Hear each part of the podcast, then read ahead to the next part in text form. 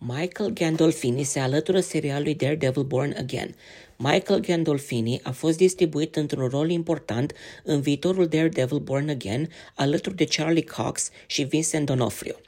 Scris și produs executiv de Matt Corman și Chris Ord, noua versiune se bazează pe mitologia supereroului Daredevil, un avocat în timpul zilei și un justițiar noaptea. Vincent D'Onofrio va reveni în pielea lui Wilson Fisk, capul crimei organizate din Hell's Kitchen. Detaliile despre personajul interpretat de Michael Gandolfini sunt păstrate secrete. Este posibil ca acesta să joace rolul unui ins ambițios din Staten Island, recomandat de Liam. Reprezentanții Marvel și actorului nu au comentat. Michael Gandolfini a intrat în pielea versiunii tinere lui Tony Soprano în The Many Saints of Newark, un rol făcut legendar de tatăl său, actorul trecut în neființă James Gandolfini. Palmarestul fiului său include rolul în The Offer, în filmul Cherry, în viitoarea producție Apple Plus TV, Extrapolations, actorul a încheiat recent filmările pentru thriller psihologic Cat Person, Disappointment Boulevard și filmul SF Landscape with a Visible Hand.